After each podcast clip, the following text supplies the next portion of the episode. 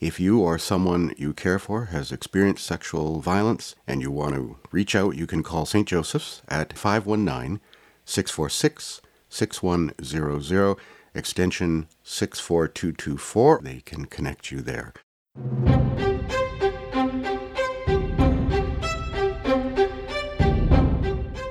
Welcome to the Doc Talks podcast, a conversation on what's new and relevant in the world of Canadian medicine and hospital healthcare. I'm your host, Ian Gillespie, and I'm here to ask the questions and find the answers you need to know. We want to help our listeners know how to prevent and detect illness and how to navigate our healthcare system. Be sure to subscribe to the Doc Talks podcast to stay up to date on new episodes and follow us on Twitter at St. Joseph's London or visit sjhc.london.on.ca slash podcast.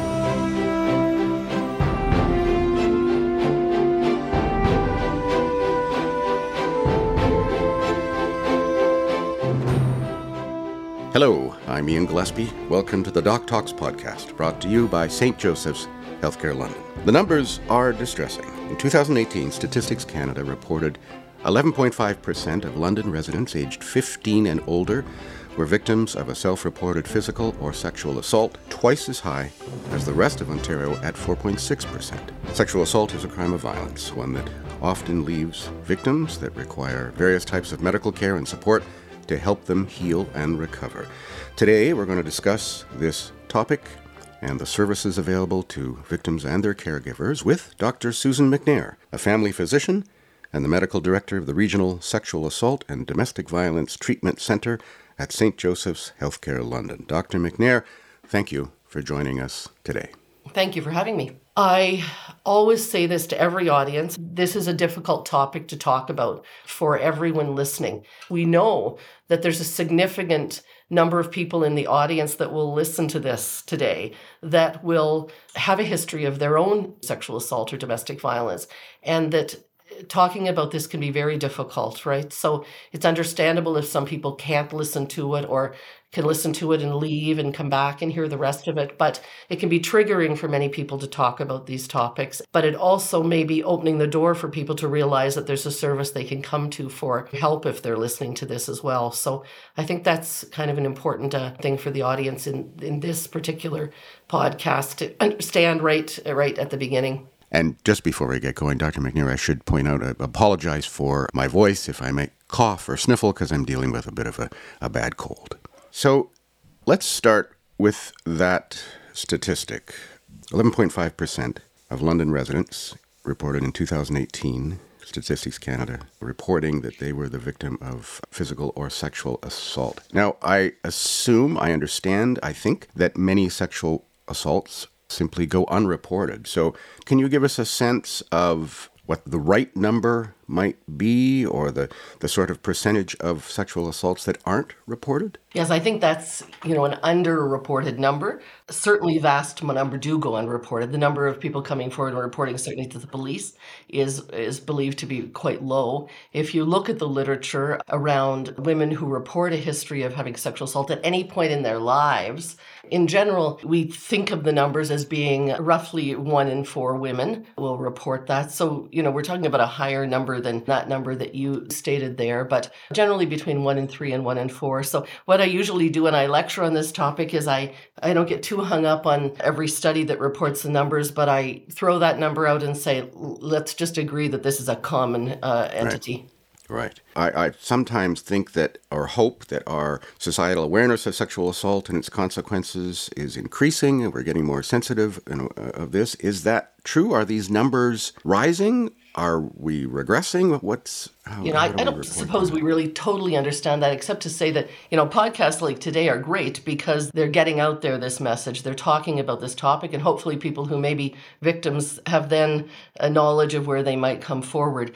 I do think that people, because they become aware of these services, are more apt to come forward because of that. So you know whether the numbers are going up because it's any more common, I'm I'm suspicious that's not the case. I think the power differentials that are inherent in in sexual assault and domestic violence are historical and long been present, but I think finally we're really talking about it, we're acknowledging that it's a crime of power and control. Sexual assault, for instance, not, you know, sex may be the tool, but it's a crime of power and control, and that women can come forward and get help you know you mentioned about men and men as well. I mean you know i don't i don't want it to be lost today that men don't suffer certainly in the pediatric population. We you know not infrequently see little boys and we see men as well who are suffering. The vast majority are women that we see adult women. But we do see men who are in relationships where they've been injured as well Absolutely. We should emphasize again what you've just said. It's a crime of violence, it's about power, it's about control. And also, correct me if I'm wrong, again, the majority of sexual assaults are committed by men against women, and often or usually by not a stranger, but someone that they know, correct? That's exactly right. That, and that's not only, you know, you read about that in the literature, but that would be our experience as well within the sexual assault program that, you know, the majority of them are men that they're familiar with, not necessarily that they've had long, long term relationships, but that they've come to know and have been violated in that way. Right. And can we talk just briefly? I mean, the effects of a sexual assault on a victim, it's physical, it's mental, can, can you talk a little bit about sometimes the, the consequences of, of the crime? You know, I think that some implications, certainly for when sexual violence happens, you know, we know that children who are victims of sexual violence, other forms of physical abuse can have certainly lifelong implications of a, psychiatric nature, of a medical nature, etc. The same for adults. We see women who come to us, and resiliency is an interesting thing and probably an entire podcast. Some will do quite well and move on, and others will suffer tremendously. And it will be really then lifelong suffering that they do in terms of not only their mental anguish, some of them their physical anguish because of trauma that they physical trauma that they've received, and others it will have a substantial impact on their relations at home with their with their spouse, with the future doctors and nurses that they see, you know that that trauma really stays with them and it makes it difficult for them to have sometimes invasive medical procedures that we put people through within our offices and within the healthcare system. And then, slightly more specifically, some of these consequences. As in the adult victims who come to us, I frequently get asked to see by our social worker, by the nurses, to see women who are suffering with symptoms of anxiety. Anxiety is a huge component after this, and depression. Sometimes we'll see young women whose anxiety is long standing. You know, they'll be assaulted in first year university or college, and you know we follow them you know throughout the course of their their university until perhaps they leave London, and during that time they will require really intense intervention by by the social worker. I will end up putting them on medications to help to try and control the anxiety. And they describe some really pretty horrendous experiences. You know, I can think several women have told me that they're so anxious that they'll sleep on the floor of one of their girlfriend's dorm rooms because they're afraid to stay alone. It's, it has a really profound impact. Some of them will find themselves, you know, having to leave school, not able to finish the year, and their lives are really very much upended by it you, you mentioned obviously younger women often victimized. Is that one reason why the stats are so high for London? Is it because of the presence of we have a college and a university and a large student population? When you said that statistic, that's one of the first things that I thought about in terms of why there's this differential in, in London itself. You know, I think being a university city and a college city, we no doubt have more reported cases. You know, I don't know whether London overall, the number of people being assaulted is higher. It may be because of that, but we also may be reaching the university and college students more and encouraging them to come forward. Right. Probably a combination. So let's walk through then the process. If a woman has been the victim of a of sexual violence, and I, I suppose the first question is how do they for instance, get in contact with the Regional Sexual Assault and Treatment Center? Is that a simple phone call or? So, the point of entry into the program is really very varied. Some women will come in themselves, so they'll know that there's a program at St. Joe's. They'll come to the urgent care, and then the urgent care will triage them immediately over to our program when they come in the door. Others will will get a call from one of the emergency rooms where they've gone in either London or the region because we're a regional program. So we look after patients as far away as from Goderich, Strathroy, Tillsonburg, Stratford. I mean, there's many, many emerges. So we may get called from there. They may be in hospital patients who are in a pediatric ward or in a psychiatry ward or in a medicine ward where there's been a suspicion raised and we'll get called. We may get a call from a high school principal, from a parent themselves. Essentially, anybody can come to us, you know, male, female, non gender conforming identity of any age, and can come to us through any route at all. So sometimes they come to us not because they were aware that this program is St. Joe's, but let's say the high school principal was aware or their parent is aware, and they'll they'll get in contact us in that route. We are very blessed in the program to have an in-house nurse present 24 hours a day, sometimes two nurses, sometimes one nurse, but there's always someone there. So it doesn't matter if they arrive at you know the middle of the night or during the afternoon or the call comes in, the calls come in at any hour. There will always be somebody there to call back to, to that individual or the individual calling for them. So their triage, we're, we're again fortunate that we have a, a nice unit and it has a waiting area, locked doors then into the kind of more formal examining area and hallways for safety reasons, of course. And we then perform those examinations and those interviews in uh, one of the formal examination rooms. So they're met by a wonderful group of sexual assault nurse examiners who are trained in trauma informed care and trained in the principles of uh, medicine and forensic care. And they are really when i say they're wonderful they are. They're really a they're really a, a, beautiful group of women who offer this care and they will be then interviewed and they'll ask questions about what's happened to them and give them their options in terms of what their care can be. You know, what we center on is the medical needs, the forensic needs, and the psychological needs. So those are really the areas of need. And the, the options for care are really to simply come in and be given care for any of those needs that are necessary without any kind of forensic collection of evidence and police involvement. That's the first option. The second option, of course, is then to have the forensic evidence collected as well and it can be stored and it doesn't have to be given to the police right away. And that's been new in the last several years is that we used to kind of women were forced to make a decision when they came in about whether or not they wanted to kind of get the police involved. Now we're really lucky that the kit can be stored for up to a year while a woman makes a decision about whether or not she wants to involve the police and put that forward for forensic analysis.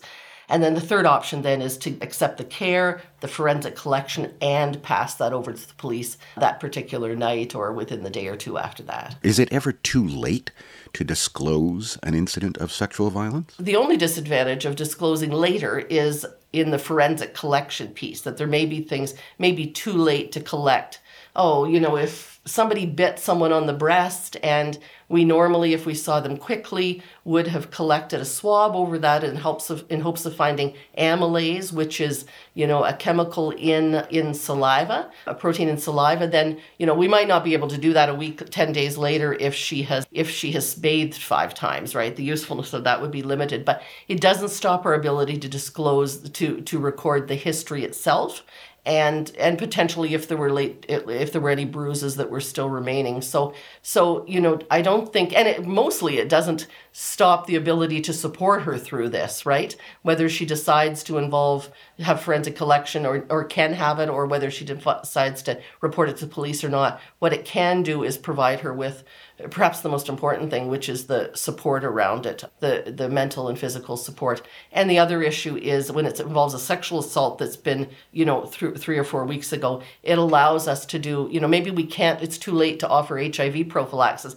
but it's not too late for us to test for sexually transmitted infections and treat if if she has something. So, you know, I usually say it's never really, it's never too late to report and to seek help. Can you elaborate a little bit about forensics. What does that involve? Right. So, clinical forensic medicine is really with live patients, and forensics is really the interplay between medicine and the law, is what it is. So, that's the best way to put it. So, it's the interplay or the interface between medicine and the law. So, it's the collection of evidence that may have a powerful role to play in the medical legal sequelae of these of these particular cases. So it's the information that that I would take forward or a nurse would take forward with her to the courtroom and and and offer to a judge or to a jury when determining the guilt or innocence of a potential you know perpetrator. Excellent. And that involves everything from what we see with our naked eye, so the bruises, the abrasions, the lacerations, through to you know oral swabs looking for semen sperm in the mouth through to genital and and vaginal swabs through to looking for you know one of the first things we do when we collect the forensic evidence is a woman we, we put out a drop sheet on the floor which is like a two layered london free press that's what i always call it. And it's it has two layers and she you know, can imagine what a difficult task this is for any woman but she removes her clothing standing over that drop sheet. Every item of clothing is dropped into a bag and labeled and timed and it's kind of an elaborate process because of the chain of evidence. And then any small little bits of fiber or anything that may have fallen onto the drop sheet onto the top layer it's folded up and that drop sheet is submitted for forensics. So when I'm talking about that, I'm talking about trace evidence. So we're looking for bits of grass that might have fallen out if she was assaulted on the ground. We're looking for little bits of fiber that might have come from a perpetrator's sweater. We're looking for little bits of dried blood that might have fallen off, you know, a perpetrator. We're looking for anything that might have that might have fallen onto the onto the ground. And those, again, that central forensic question, do they corroborate the history? So if she says, I went outside the parking lot, such and such a parking lot, and he pushed me to the ground and assaulted me on the grass, it's it's powerful then to find little bits of grass that have fallen out of her clothing onto the onto the drop sheet. So so hmm. that that's just one element of, of really a complex process of forensic collection. Right. And so, does the, the center offer ongoing support? I mean, how, how long does someone remain being treated or, or, involved with the center? So, yes, we do. We offer ongoing support of, of kind of all of those areas. So, ongoing support for the psychological needs, so referral to our social worker, who then will see them for anywhere from if they require one visit or if they require a visit that goes on over many months or even years, the social workers mm. are available to them. Medical needs, then, of course, we prophylax them for pregnancy, meaning we try to avoid them getting pregnant, mm. hepatitis B, HIV, etc. And the HIV therapy, for instance, is a is a month long therapy. So we follow them during the course of that month closely for any developing symptoms, etc., that they may get. And then we even provide forensic follow up because we see them at 48 hours because sometimes we see late developing injuries. So if someone is dragged up the stairs by their neck, you know, and we see them within a few hours, couple of hours after that, uh, when we first see them, there may be nothing but some red dots on their neck. But at the 48 hour mark, those areas of blunt force trauma where those fingers have kind of held onto the neck may have caused some little vessels to break. And we may find that 48 hours later, we see evidence of bruises.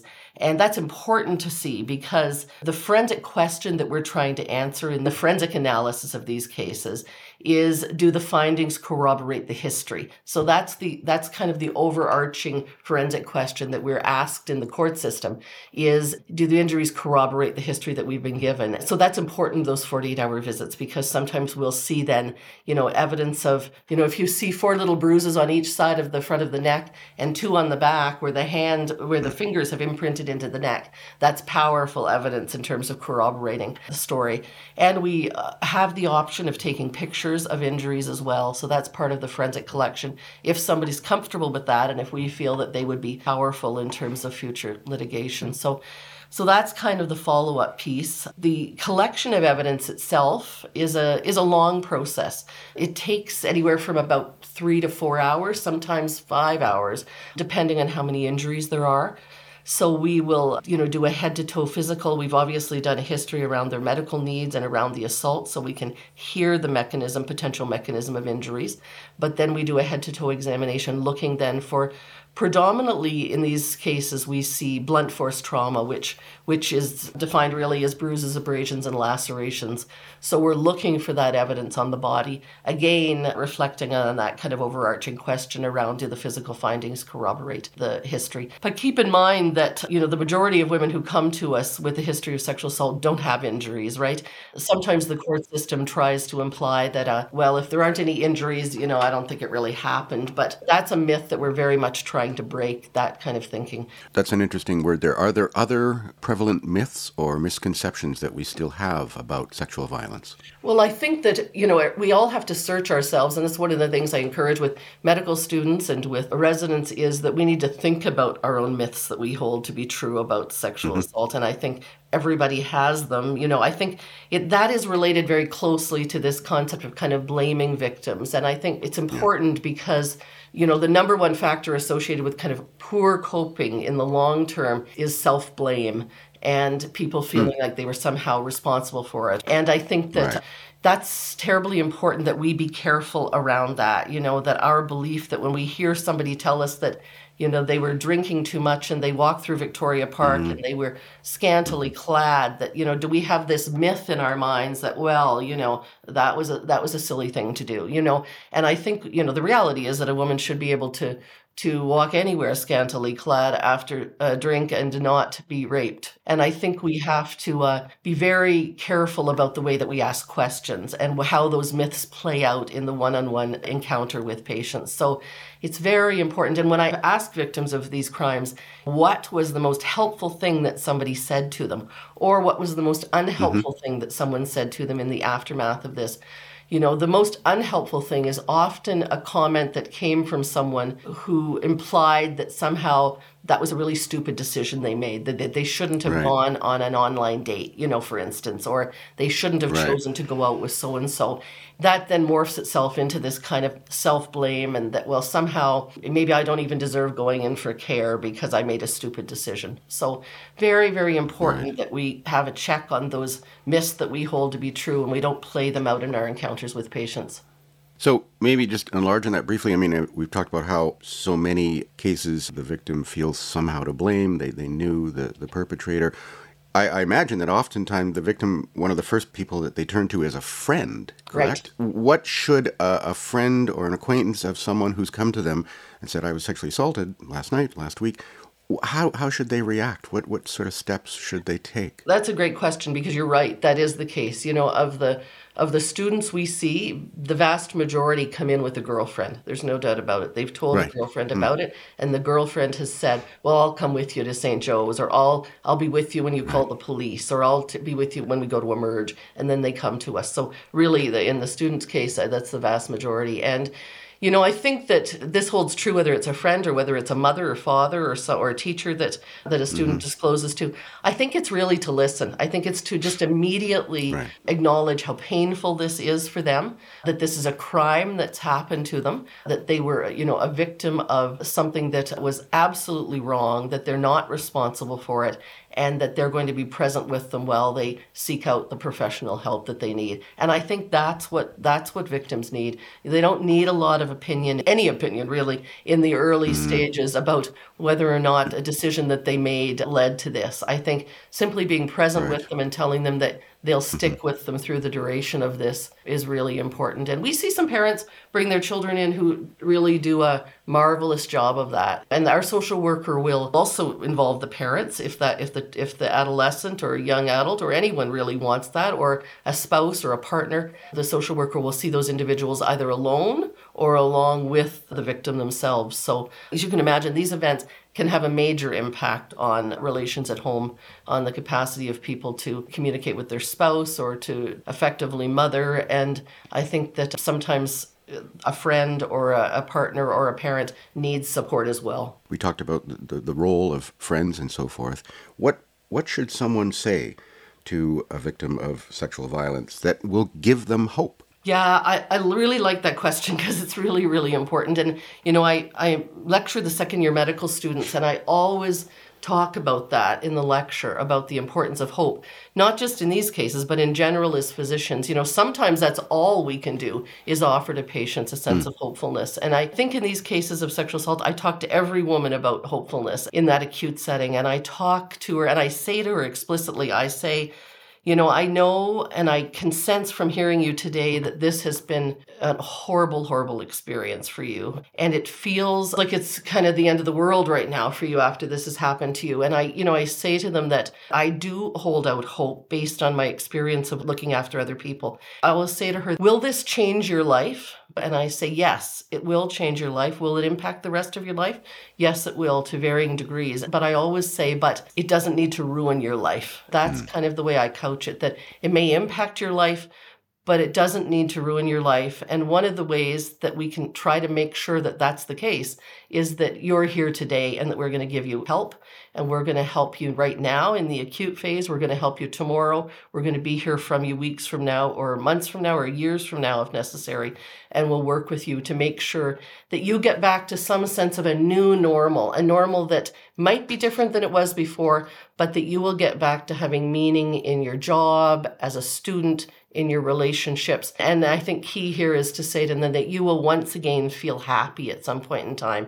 And although this may be difficult for you to believe right now, you're going to hear me say that to you often as we work through this because I really believe, based on my experience, that you will again have a life that brings you joy, you know, down the road at some point in time.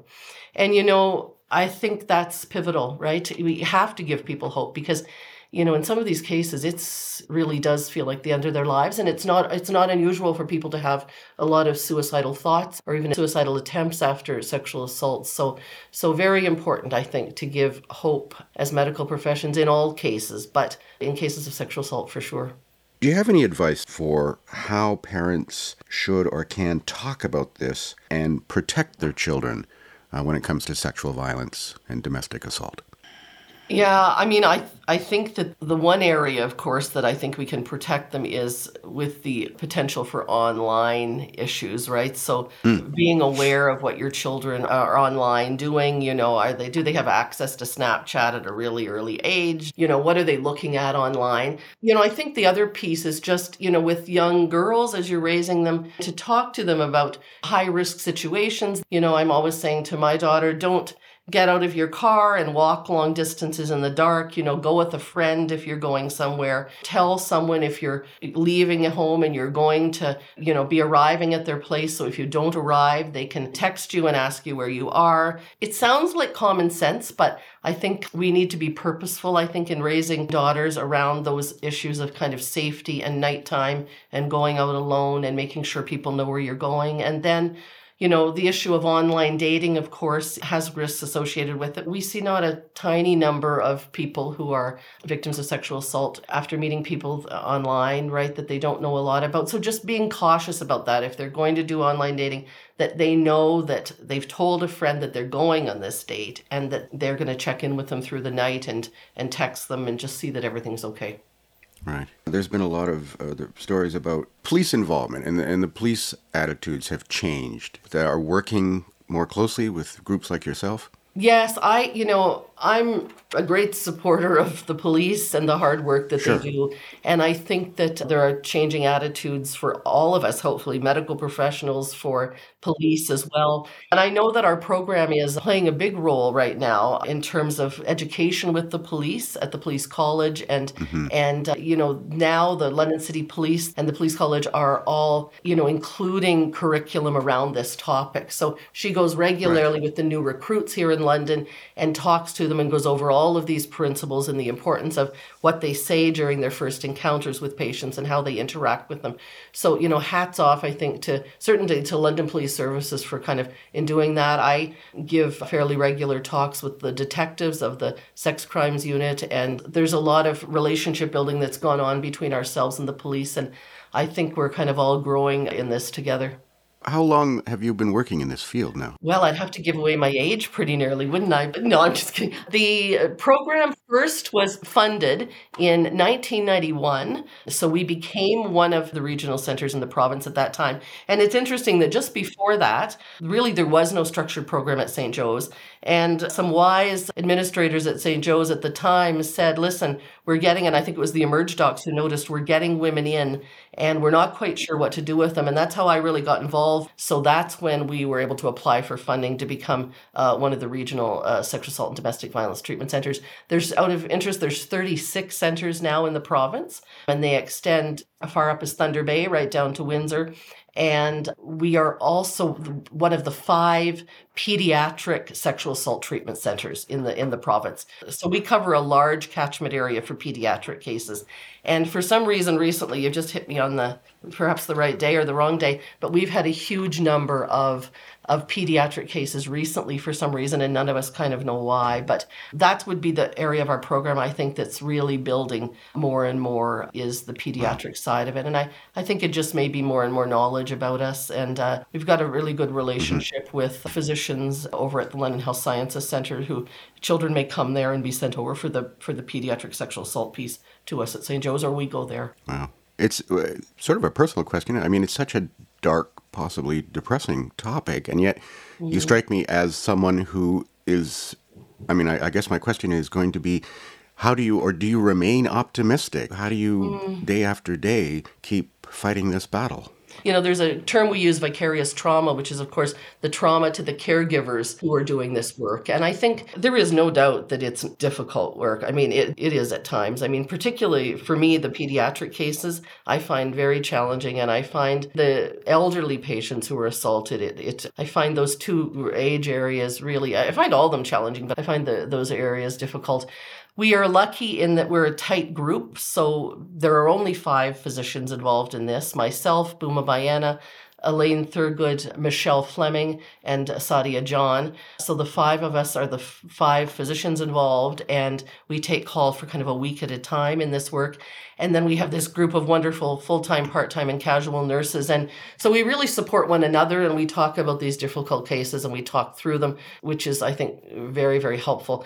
You know, for me, the danger of it after all these years, I think, is that we, you know, you start to see the world through this lens of this kind of risk mm. right and if i if i had to say any personal way that it's probably impacted me it's been in the way that i mother right i i've raised two daughters and for good or bad they've had me as their mother around this topic right because you, you start to see the world as kind of a very big risk for your children in particular your daughters mm. and you raise them with a sense of kind of be careful you know every every yes. environment you get into has risk involved and i think it's been good but on the other hand you have to have a balance of kind of having some sense of freedom as well. So, right. yes, there's no doubt about it. But I think, you know, physicians in general often work in very, very difficult areas, whether it's palliative care, whether it's physical trauma, etc. So I think we bank on one another to, to talk to other people who understand it. What advice do you have for family doctors and other physicians? Um, how should they proceed when they encounter uh, the disclosure of a sexual assault from a patient? Some of the reasons why I think patients don't disclose is because we don't encourage disclosure as a profession sometimes, right? Physicians are too uncertain about how to handle the disclosure. What are they going to do about it if they find it out, right? You know, you're looking after someone with a broken arm. You know, as a woman, you know, my first question is how did that arm? Did it did it really happen because she fell down the stairs or did it happen because someone threw her against a wall, you know, or, or twisted her arm? And but sometimes that question doesn't get asked because we're it's difficult to ask it. You know, people sense that well, you know, it's time consuming and if I do get an answer, what am I going to do with it, right? And and I think really trying to teach people about trauma informed care is to encourage professionals to realize that it doesn't take long to ask that question and there are lots of resources. You don't have to be an expert in trauma and how to handle sexual assault and domestic violence. You just need to ask the question, get the honest response and then reach out to our program and we will travel to wherever you are and uh, and and talk with that woman and arrange follow-up and bring her back to our center if necessary right then and there well, thank you, Dr. McNair, for your time today and the work of yourself and your colleagues. And I should emphasize again if you or someone you care for has experienced sexual violence and you want to reach out, you can call St. Joseph's at, and the number again, 519 646 6100, extension 64224. Although I imagine if you simply mention that you want to reach the Regional Sexual Assault and Treatment Center, they can connect you there. Dr. McNair, thank you so much for your work and for joining us today. Thank you very much for having me.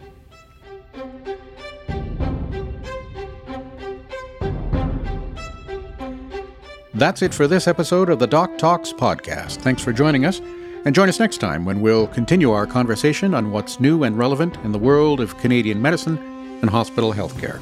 Be sure to subscribe and follow us on Facebook and Twitter at St. Joseph's London. or visit sjhc.london.on.ca slash podcast. Until then, stay healthy.